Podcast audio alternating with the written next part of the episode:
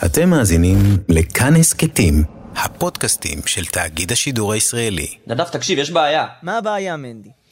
בפרק הזה, פרק 8 של שטיסל, אין שום נקודה חרדית כמו שאומרים. אני לא יודע על מה נדבר כל כך בפרק שלנו, הכל זה סתם בני אדם.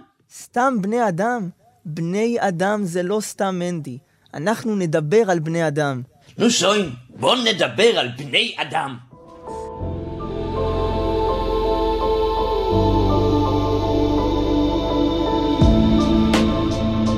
שלום נדב אלפרין. שלום מנדי גרוזמן. שלום גם לכם, אתם על שטיסל, הסיפור האמיתי, ההסכת שמלווה את הצפייה בעונה השלישית של הסדרה שטיסל שמשודרת ב-yes. נדב, איזה פרק אנחנו? מנדי, אנחנו כבר בפרק השמיני. פרק אחד בלבד, לפני הסוף. איך אתה אוהב לחשב את הקץ לאחור. הפעם ברשותך, אל תביט קדימה, כי כפי שאתה עצמך אמרת, אין כל כך לאן. אפשר להביט אחורה, פרק שמיני, אפשר טיפה-לה להתחיל לסכם. ואם אנחנו בסיכומים, הרי אנחנו יודעים שבעונה הזאת היו הרבה מאוד קווי עלילה, לרגעים היה נדמה שאנחנו עלולים לטבוע בתוכם, וגם שקשה לאחוז אותם בבת אחת. למשל, בעונה הזאת, בפעם הראשונה, פרק בלי שולם וקיבה. היו צריכים להזיז אותם הצידה לרגע.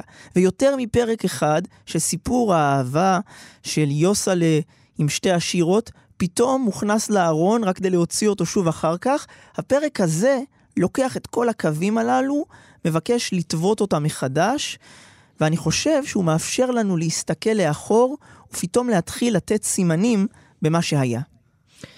בהחלט, כן, אה, העלילות, כפי שאמרת, הופיעו אה, לסירוגין, פתאום אה, פרק אחד עם עלילה כזאת, פרק שני עם עלילה אחרת, ובפרק הזה, פשוט, בשל מצוקת הזמן, מה שנקרא, רגע לפני הסוף, הייתה התקדמות וכמה וכמה מהעלילות הגיעו לנקודת רתיחה, ופתאום, כשאנחנו בפרק אחד מתבוננים בכמה וכמה מן הסיפורים, אנחנו פתאום יכולים לראות שהקשר ביניהם הוא לא מקרי, הקשר ביניהם הוא לא רק העובדה שכולם מתרחשים במשפחת שטיסל המורחבת, יש ביניהם קשר מהותי יותר, יש תמות מרכזיות שעוברות כחוט השני בכל הסיפורים, ותן לי לתת לך את זה בכותרת, משולש אהבה. משולש אהבה? האמת היא, משולש. תסביר. זאת הכותרת. אז קדימה, תראה, משולש אהבה. אה, פשוט מאוד, בוא נראה מה היה לנו בפרק הזה, כן? נחמה ושני האחים. שולם רוצה את נחמה, אבל נוחם הוא זה שמתארס לנחמה. משולש אהבה, נחמה ושני האחים. בהחלט. הלאה. יוסלה ושתי השירות, זה משולש אהבה קלאסי ביותר. יוסלה נפגש עם אחת, נפגש עם אחרת, מתארס עם אחת, חושב על האחרת, משולש אהבה קלאסי. יש לנו גם משולש אהבה אולי לא קלאסי. קיווה, רחלי וליבי, אשתו המנוחה, המתה, שהוא מתאהב ברחלי, אבל עדיין ליבי רודפת אחריו. ליבי רודף את אחריו, בעצם הוא רודף אחריה בליבו, ואתה אמרת שזה משולש אהבה מוזר, אבל אנחנו גם יכולים לומר שזה המשולש עם הכי הרבה אהבה מכל המשולשים האלה. ואם אנחנו כבר בענייני משולשים, אז יש כאן גם uh, משולשים שהם לאו דווקא משולשי אהבה, אבל היה לנו גם בפרק הזה אזכור לאחת העלילות המרכזיות של העונה, רוחמי וחנינה והתינוק. אז אפשר לדבר על משולש, רוחמי, חנינה והתינוק שבדרך, שניהם מתלבטים האם להמר ולנסות להביא תינוק בעצם בן משפחה שלישי, אבל בכך לסכן את הזוגיות שלהם, את החיים של רוחמי, או שלא להמר ולהסתפק בזוגיות שלהם, או אם אתה מתעקש, אפשר גם לדבר על משולש אחר באותו סיפור, רוחמי, חנינה והרב סולובייצ'יק, שהוא כל הזמן שם כאיזשהו מתווה דרך. האם אנחנו שומעים לו? האם אנחנו מתעלמים ממנו? האם אנחנו משכנעים אותו להורות לנו אחרת ממה שהוא ראה בהתחלה? גם זה איזשהו משולש. ואנחנו יודעים שבהיסטוריה היהודית לא דובר רק על אוהבים, בני זוג, כבעלי אהבה ביניהם, וגם לא רק על הורים וילדים, אלא גם uh, תלמיד ורבו, יש ביניהם סוג של אהבה. ואני רוצה לומר לך משהו, מנדי. אתה אומר את המילה משולש, ובעיניי יש כאן רמיזה, או אפילו אמירה של שטיסל, על המציאות האנושית בכל מה שנוגע למערכות יחסים ובכל מה שנוגע לביטוי המפורסם, עניינים של הלב. מפני שאם היו רק שני צדדים לכל מטבע כזה, אז ניתן היה לחשוב שזה פשוט. יש את צד א', יש את צד ב', אי אפשר יותר מדי לפנות כאן לצדדים, זהו. אבל שטיסל אומרת לך, תמיד יש לפחות שלושה צדדים. זה תמיד אי-זוגי. תמיד יש צלע שלישית שצריך להתייחס אליה, יש עוד מרכיב שצריך לדבר עליו, יש עוד איזשהו צל שעכשיו שופך פה אפלה על הכל. גם כשמדובר במשולשים, אתה שואל את עצמך, האם בתוך המשולש יש צלע אחת שקרובה יותר לחברתה מלצלע השלישית? והשאלות האלה הן שאלות שגורמות לך, ופה אני אצטט משורר עברי שהלך לעולמו לפני לא הרבה זמן, ללכת ולהסתבך. הכל מסתבך והולך. יפה, אבל אם כבר uh, ציטוטים, אז אני אצטט uh, משפט uh, מחז"לינו, מה שנקרא, מהמקורות, שאומרים ששלושה שותפים באדם, אביו, אמו והקדוש ברוך הוא.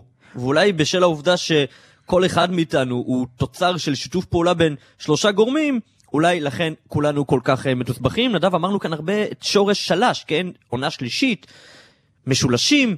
אפשר שכבר נתחיל לדבר על העניינים עצמם בלי לתת להם כותרות. בהחלט.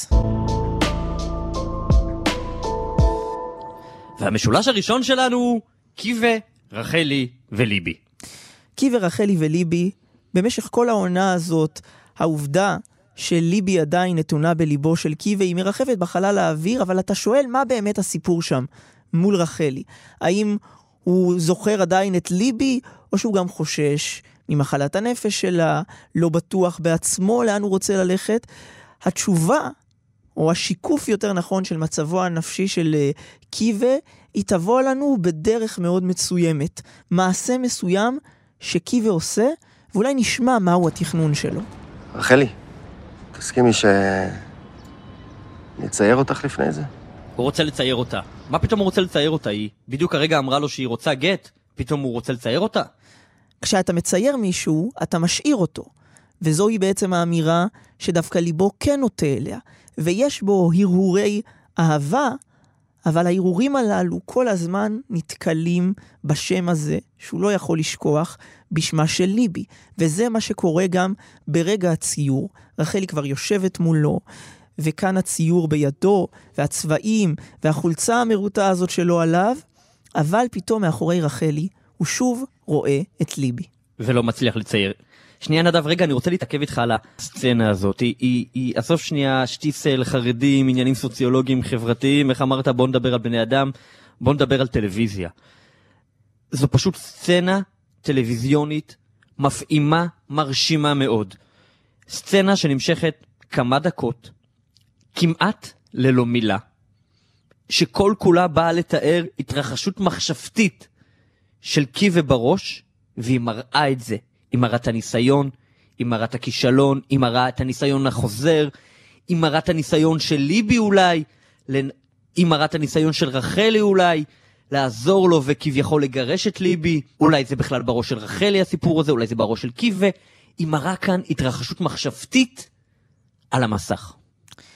ולמה דווקא ההתרחשות המחשבתית הזאת, כלומר ההצצה לתוך עולמו הפנימי של קיבה, צריכה להיות באמצעות ציור? בעיניי זו לא אמירה של שטיסל על קיבה, אלא זו איזושהי מחשבה כללית על עצם מהות האומנות, ציור, אם תרצה שירה, אם תרצה מוזיקה. שאומנות במהותה, כשהיא במיטבה, כשהיא באמת מקיימת את מה שלשמו היא רוצה להתקיים, היא ממעשה של יחס. לאו דווקא אהבה, כי זה כל יחס שהוא יחס חי. זו יכולה להיות אהבה, זו יכולה להיות שנאה. אבל היוצר לא יכול לצייר כאשר נפשו אינו שם. כשקיבל לא מצליח לצייר את רחלי, אפילו שהיא כבר יושבת מולו, והוא כבר מרגיש איזושהי התחייבות, כן, גם אי נעימות, שהיא יושבת והוא לא מסוגל לצייר, שטיסל אומרת לנו שאומנות היא לא עניין של התמקצעות. זה לא רק השאלה האם קיווה יודע מבחינה טכנית להעלות דמויות על הדף. הוא יודע, אבל זה לא יעזור לו לצייר את רחלי. זו גם לא השאלה הרציונלית, האם הוא רוצה בשכלו לצייר אותה. הוא רוצה, אבל הוא זקוק גם לרגש כדי להצליח להגיע אל מעשה האומנות. כלומר, האומנות היא מעבר לאמנות. היא מעבר לאיזשהו משהו שניתן לרכוש אותו וניתן להשתמש בו באופן מסחרי, אי אפשר למסחר אומנות.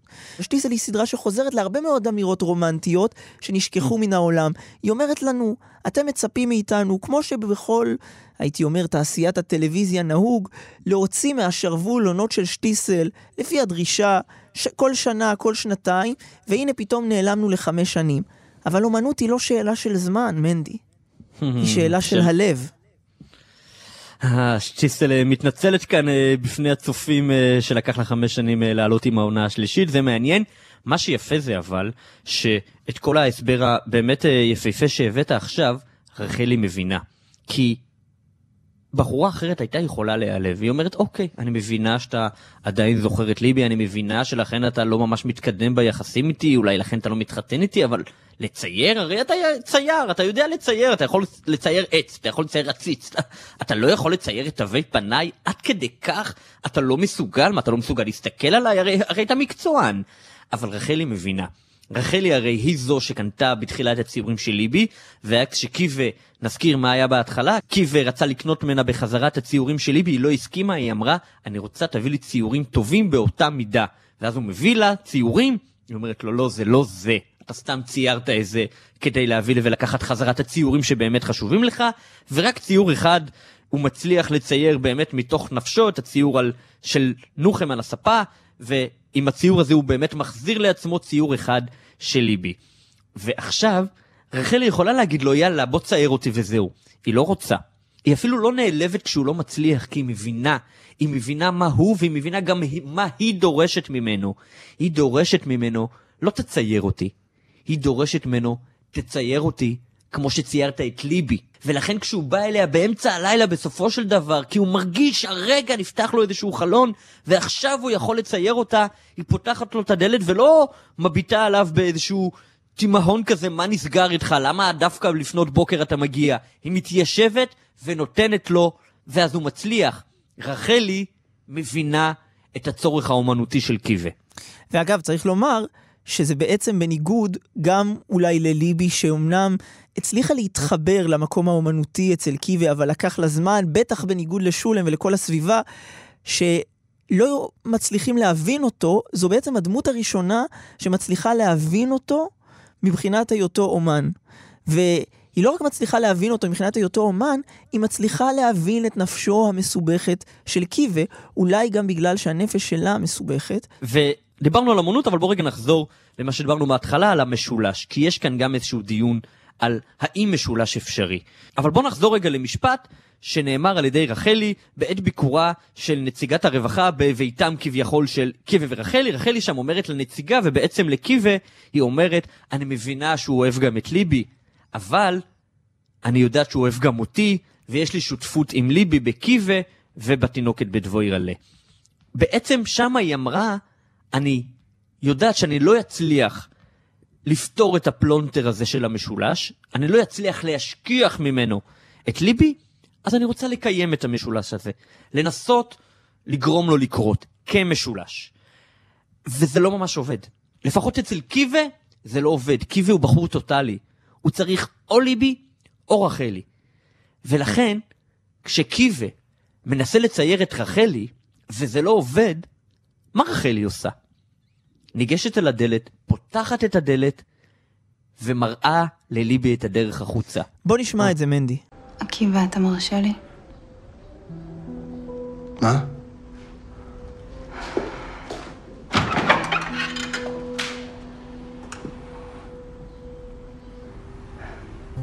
בבקשה.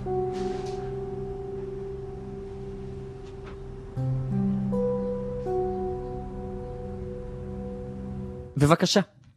אין פה הרבה כל כך מה לשמוע, אבל הבבקשה הזה, היא אומרת לה, זה נגמר. את צריכה לצאת החוצה. אתה יודע, אם אני רוצה להמשיך להתפייט, היא אומרת בעצם, אני רציתי שתישארי. אני הסכמתי למשולש הזה. אבל זה הוא. הוא זה שלא מסוגל לחיות במשולש, ואני רוצה אותו, ואם כדי שהוא ירצה בי, את צריכה לצאת החוצה, אז אני אוציא אותך החוצה. אבל אתה יודע, מנדי, אני חושב שהיא גם יודעת שהיציאה הזאת היא יציאה מדלת. ויש פה יציאה כדי לחזור.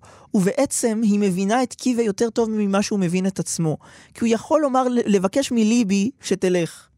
הוא יכול לבקש מליבי שתגיע אליו פחות. אולי היא באמת תתחיל להגיע אליו פחות. אבל היא תגיע. זו נפש האדם. האדם שאהב מישהי, הצייר שצייר מישהי מאהבה, הציור יישאר גם במציאות וגם מצויר בליבו.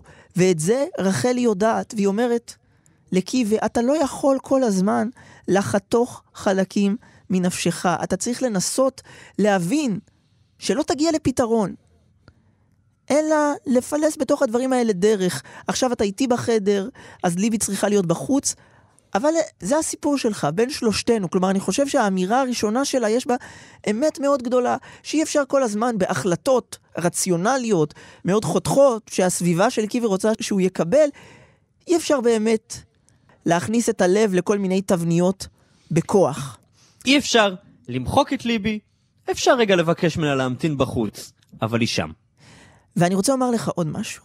הציור הזה שקיווה מצייר את רחלי, רחלי, סביבה להבות אש. כלומר, היא מתוך הבעירה, מתוך האסון, מתוך האנדרלמוסיה יוצאת. הציור הזה הוא קצת גם ציור של קיווה את עצמו. הוא רואה בה את מה שהוא יודע שיש בו. האש הזאת שתמשיך לבעור, שאי אפשר לכבות אותה. כי כולם רוצים שהכל יהיה, אתה יודע, על מי מנוחות, אין מי מנוחות במי שליבו עבר כמה וכמה דברים. אין קווים ישרים בציור הזה. יש את האש הזאת. ולכן, כשקיווה בסופו של דבר מצליח לומר לליבי, לכי רגע הצידה, והוא בא לצייר את רחלי, מה הוא אומר לה? רחלי זה אני. רחלי, זה אני. עכשיו אני יכול לצייר אותך. עכשיו אני במקום נפשי שיכול לצייר אותך, כי הציור שלך הוא בעצם קצת גם ציור שלי עצמי. איי, חתיכת משולש, אה, המשולש הזה של אה, קיבי, רחלי וליבי, אבל אה, קדימה, בוא נדבר על משולש נוסף שמופיע בפרק שלנו ולאורך העונה כולה, המשולש של נחמה ושני האחים, נוחם ושולם. ונדב, במשולש הזה, שולם משתגע לגמרי. אתה זוכר מה הוא עשה? את יודעת למה הוא רצה שתתרמי את הכסף לחיידר? כדי שהוא יוכל לבוא אליי מאחורי הגב שלך, מאחורי הגב התמים והנחמד שלך, ולשכנע אותי שאני אתן לו חצי מהכסף. הוא לא ראוי לאהבה שלך, נחמה. באמצע הלילה, רץ לנחמה. עם מוגן בריזל. עם מוגן בריזל, מתחיל לשכנע אותה לעזוב את נוחם ולעבור אליו. השתגע גם, אני רק מנסה לדמיין אם קיווה היה עושה דבר כזה, מה שולם היה אומר לו, הוא היה מתנפל עליו בחמת זעם. ולכן, מנדי, יש כאן עוד שיעור שאנחנו יכולים ללמוד מהפרק הזה, שהוא שיעור כללי, חשוב. וזה השיעור על כך שדיברנו על מה שבחרנו לכנות שיטת הטיפול הנפשי של שולם, שזו שיטה ידועה בעולם החרדי, אבל גם מחוצה לו. לומר לבן אדם, תתאפס על עצמך, תשכח מכל התסבוכים הנפשיים והרגשות, ותעשה מה שצריך. תפעל באופן רציונלי, באופן מחושב. הוא אומר את זה לקיווה בפרקים קודמים, הוא אומר את זה לקיווה גם בפרק הזה. בוא נשמע מה הוא אומר לקיווה. הקודש ברוך הוא שלח לך אישה טובה, בחורה צדיקה שרוצה לעזור לך. היא אוהבת אותך, היא אוהבת את הילדה שלך. ומה אתה עושה עם זה? דרק מתחרויסס. אני אגיד לך יותר מזה, דרק מדרק, זה מה שאתה עושה עם זה. תעבוד עם המוח, הוא אומר לו. מה ליבי? ליבי מתה. בדיוק. ברוך הוא שלח לך אישה טובה. רציונליות לגמרי. עכשיו, שולם כסמל הרציונליות, בעצמו נופל בפח הזה, או לא בפח, ולא עומד בדרישות של עצמו. ואת, ואני חושב שמה שאומרים לנו, שקל מאוד לבקש מן אחרים להשעות את הרגש. תפעלו על פי השכל, תשעו את הרגש, ומן הצד גם אתה יכול לשקף לאחרים מה השכל דורש לעשות. אבל על עצמך אתה אף פעם לא יכול לעשות את זה. אדם הוא לא רק שכל, הוא לא יכול לכבות את ליבו, זה ממשיך את כל מה שאמרנו עד עכשיו. הלהבות של הלב עולות מעליהן, ואתה לא יכול כל הזמן לדרוש את ההחלטה הנכונה. בחיים אין החלטה נכונה, החיים זה לא כזה סיפור של נכון או לא נכון. שולם הוא הדוגמה המובהקת. אז עכשיו בוא נדבר רגע על המשולש הזה עצמו, אבל על נחמה ושני האחים. הרי בואו נזכור, שולם בתחילה הציע את עצמו לנחמה, נחמה לא כל כך הייתה בעניין, שולם מתאכזב, מתבאס, אבל מתקדם הלאה. פתאום, בעת העלייה על קברו של סוחר, של יששכר, פתאום נחמה כן מגלה עניין ומבקשת משולם, אולי בכל זאת, באמת בוא ניתן לזה צ'אנס, בוא ניתן לזה הזדמנות. ואז הם קובעים סוג של דייט בבית של שולם, ושולם נרדם כשהיא מגיעה. זאת אומרת, שולם רצה אותה, שולם רוצה אותה, אבל הוא, הוא קצת לא רציני. הוא נרדם. ואז היא מגלה את נוחם, והוא מגלה אותה, והם מתקדמים. ואז שולם מתחיל לאכול את עצמו. ששוב בש נוחם מחו"ל, האח שאולי קצת יותר הצליח, האח שהוא קצת יותר אולי חברמן, כמו שאמרו פעם. אה, האח שבא לפה ונפל עליו עם כל הדיכאון שלו, שחסר אחריות, שרצה לקפוץ מהמרפסת, בא וגם גונב לו את האישה שהוא רצה בה, אבל הוא, שולם כמו שולם, לא מתבאס, לא מתפרק בבכי, הוא מדחיק, הוא מכחיש, הוא מתחיל לצחוק על נוחם ונחמה, אומר עליהם שני נבחים, אבל זה אוכל אותו, ואז פתאום הוא חייב להחזיר את נחמה אליו. תראה, אני מרגיש שיש כאן קודם כל איזושהי תחושה של האדם שהיא משותפת לכל בן אדם באשר הוא, שלפעמים הוא ישן את ימיו. זה מש- משפט של רבי נחמן מברסלב. יש בני אדם שישנים את ימיהם. הרי הפספוס הזה של שולם הוא לא היה בגלל שום דבר מהותי. איזושהי הירדמות, יש פה איזשהו חוסר צדק עמוק שהוא לא מוכן לקבל אותו. והרי כולנו עלינו על האוטובוס הלא נכון, שאולי היינו פוגשים שם מישהי, ירדנו בתחנה המוקדמת מדי. שולם מנסה להחזיר את הגלגל לאחור, וזה בלתי אפשרי בחיים. זה לא יצלח. למען השם, שולם, אתה השתגעת? הוא לא בשבילי. אתה עומד פה עם עוגה ואתה אומר לי דברים רעים על אח שלך, מה עובר עליך? אתה יודע מה מבאס אותי? ששולם יחזור להיות שולם הרגיל. כי הרי, מה אנחנו הרבה פעמים רואים את שולם ואומרים לו, די, שולם, די ללכת עם הריבוע הזה, שולם, די להיות הנורמלי שבחבורה, די, בוא תנסה, תנסה להשתגע, תנסה קצת להיות קיבה, תנסה קצת להיות ליפה, תנסה להיות לא יודע מה, תנסה להיות קצת לא שולם, תנסה להיות נוחם אולי, בוא, ת, ת, תנסה לצאת מעצמך קצת. אתה כל הזמן בתוך המתווה הזה שהתווית לעצמך, כשהוא סוף סוף מנסה, כשהוא סוף סוף מנסה, זה נוחת עליו עם הסטירת לחי המצלצלת הזאת שמחזירה אותו למציאות ואומרת לו אתה השתגעת, ומה יהיה לנו? נדב, מה יהיה לנו? שולם יחזור להיות שולם, אתה מבין? אני קצת הייתי רוצה שנחמה כן תאפשר לו, כדי לראות איך שולם פתאום מגלה את העולם הזה, שהוא עולם שהוא לא התרגל לחיות בו. עולם של אהבה מפתיעה, עולם של אהבה שנבעה מאומץ בלתי רגיל שלו. אבל כנראה ששולם, מה שנקרא, האדם גוזר על עצמו את גורלו, הוא כל החיים הלך עם הראש בקיר, שם הוא יישאר. ואני אומר עוד משהו. תראה, זה, זה חוזר על עצמו בכל העונות של שטיסל. אנחנו עונה שלישית מלווים ככה את שולם צמוד צמוד. בכל פעם שהוא מרשה לעצמו לצאת מהתדמית של האדם המבוגר, מנהל החיידר, הצ'למר, הירושלמי, שהולך לפי הספר, הוא עושה את זה בצורה מפוארת, מה שנקרא כישלון מפואר. כן, היא באחת העונות הראשונות, הוא מנסה להתחיל עם איזושהי בחורה צעירה, וכל פעם הוא, הוא, הוא יורה לכיוונים הלא נכונים. למה? כי הוא כל כך בתוך הריבוע, שכשהוא יוצא ממנו, אז הוא חייב כבר לקפוץ רחוק מאוד. מכיוון שהוא לא מרשה לעצמו לפעמים לשחרר, לתת ללב לדבר באופן מובהק, אז כשהלב מקבל ממנו איזושהי הזדמנות, הוא כבר מתחיל לפצוח בכל מיני חלומות דמיוניים. ואולי שטיסל רוצה לומר לנו כאן, כמו שמצד אחד היא אומרת לקי ואתה צריך לדעת גם לקבל החלטות נכונות, להגיד לליבי לצאת מהחדר, גם לשולם היא אומרת לנו, אתה צריך לדעת בזמן לתת ללב שלך לדבר. לא כל יום באותה שעה ללכת לעשות את השנץ. אתה מבין מה אני אומר? כן. שולם, אמרנו לך קצת אה, לצאת מהקופסה, אבל לא, לא, לא אמרנו לך לצאת מהקופסה באיחור כל כך גדול ובצורה כל כך עקומה. תצא מהקופסה בזמן, גם לצאת מהקופסה יש דרך. בדיוק.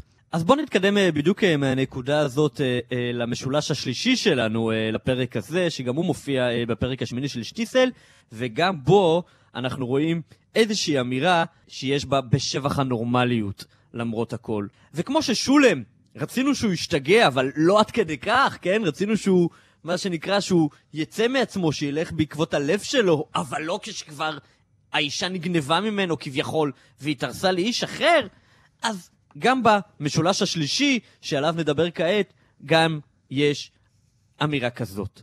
יוסלה ושתי השירות. הנה, יוסלה סוף סוף עזר אומץ, ובלי לבקש אישור מאימו, מגיטי, אומר לשירה לוינזון, לשירה שלה הוא מאורס, אני חושב על שירה אחרת וחותך ממנה. ואז מסדרים לו שידוך עם שירה לוי, שזה אגב בסוגריים, אולי הנקודה החרדית שכן יש כאן אה, בפרק הזה, שזו תופעה מאוד מאוד שמתרחשת אה, בחיים האמיתיים, הרבה פעמים נגיד בחור ובחורה מתחילים להתראות ביניהם, לא במסגרת שידור, ומה קורה? אז המשפחה יש לה שתי אפשרויות. או להתחיל לגרום להם לנתק את הקשר, לא, אתם הכרתם בלי שידוך, לא, לא יקום ולא יהיה, או אומרים, אוקיי, הכרתם בלי שידוך, בואו נעשה את זה מההתחלה. בואו בוא נתעלם מזה שהכרתם בלי שידוך, בואו נשחק את המשחק. לוקחים שטחנית, השטחנית מפגישה בין שניהם, עושים את כל העניין, זה משהו שקרה, סיפורים שאני מכיר לרוב.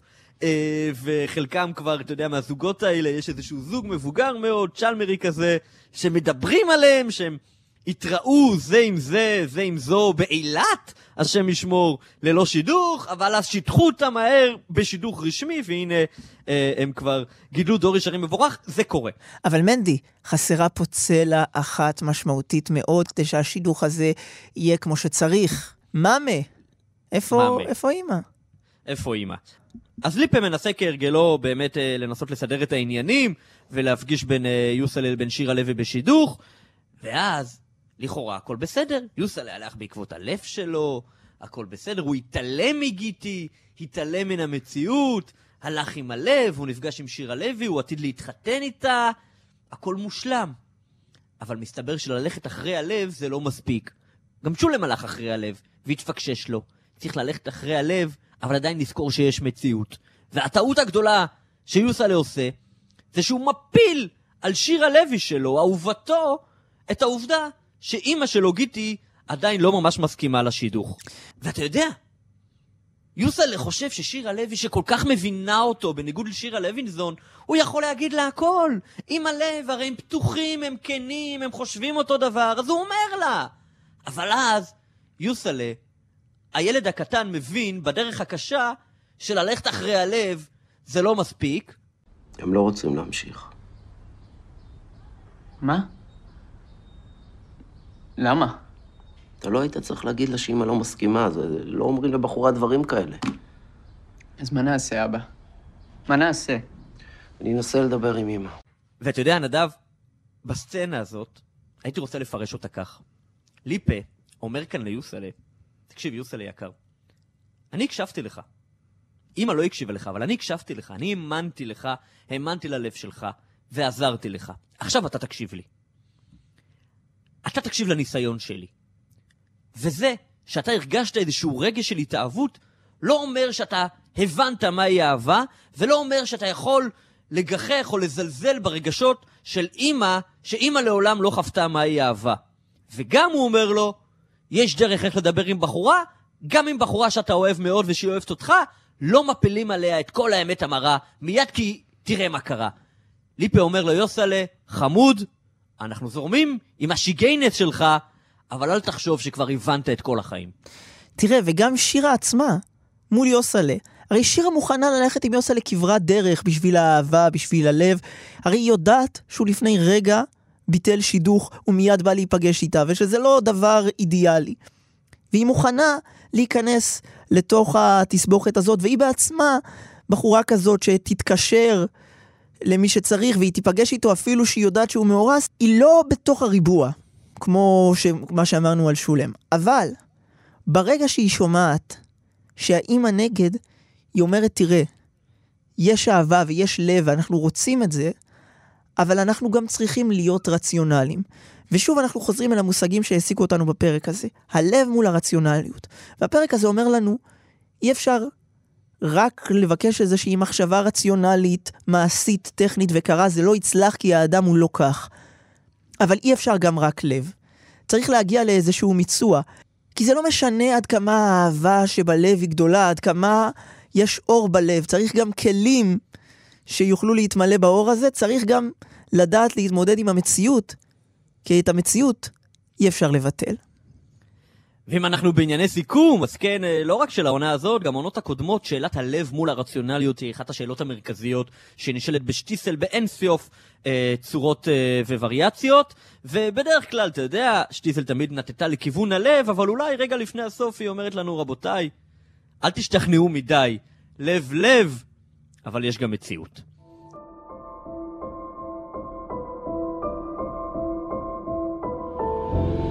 נדב, הגענו לחלק הציטוט הנבחר.